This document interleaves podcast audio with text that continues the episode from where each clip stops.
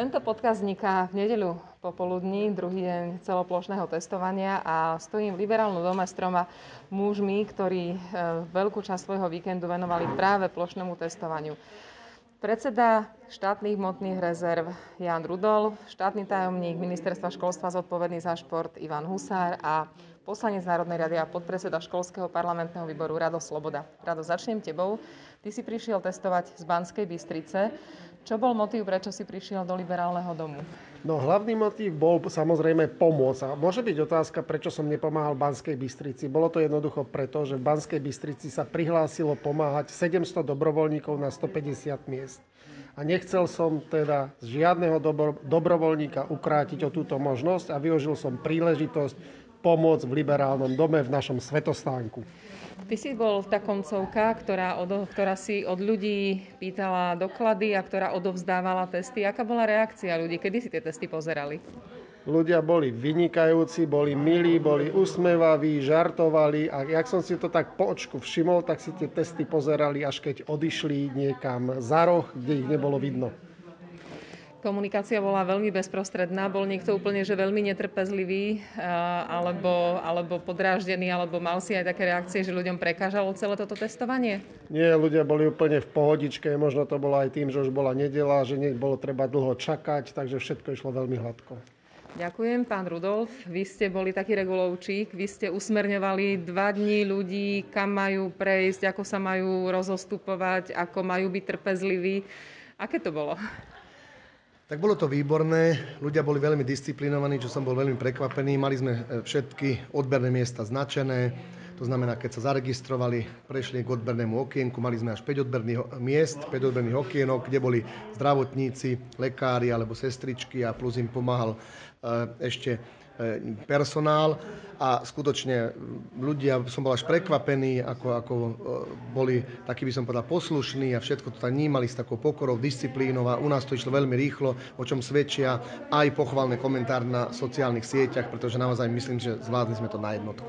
Vám sa ešte vrátim, ale oslovím ešte štátneho tajomníka Ivana Husára. Vy ste boli priamo na odbernom mieste a pomáhali ste zdravotníkom odoberať. Tak aký máte vy z toho pocit? Dobrý, ja som prišiel v prvom rade preto, lebo som sa nechal zahambiť, e, že príde Sloboda z Bystrice a ja neprídem.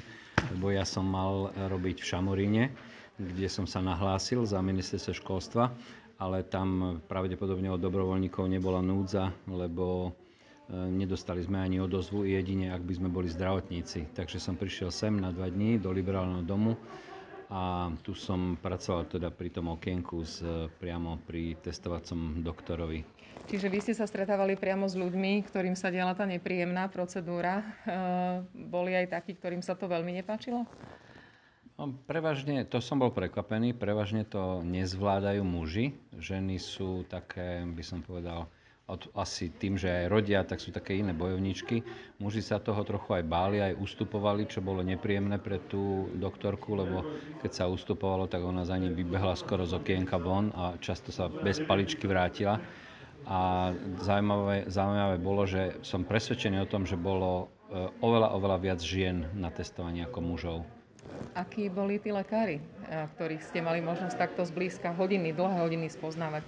Bol som s dvomi, jeden e, muž, ktorý sa im vôbec neprihováral, povedal pristupte, odstupte, e, no, zahnite, prehnite a tak ďalej, ale bol som aj s doktorkou, ktorá každého veľmi milo privítala, každému povedala nech sa páči, dobrý deň, s každým polaškovala trochu, to bolo také zase také ženskejšie. A e, vo, vo, vo všeobecnosti obdivujem, ako dokážu 5-6 hodín bez výmeny absolvovať tú istú procedúru a sú to profíci ne, a je to obdivuhodné, ako to dokážu.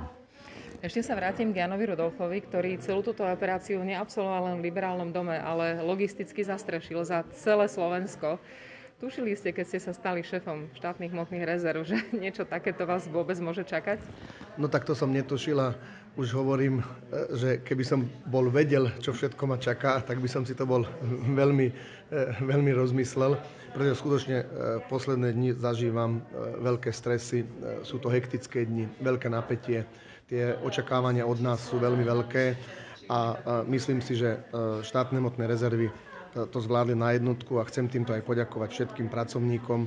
Napríklad my sme aj dnes do 4. rána vykladali zo skladov e, ďalšie dodávky, ktoré teda bolo potrebné vyskladniť pre armádu a, a Uh, oni to, to distribuovali do miest, kde, kde, ktoré hlásili teda nedostatok jednak testov a, a jednak uh, ďalšieho materiálu ochranných pomôcok. Takže my sme pracovali posledné dni naplno 24 hodín denne a je to skutočne náročné, ale myslím si, že všetko to, čo mali uh, tí zdravotníci pri odberoch oblečené, bolo kvalitné a ochránilo ich to.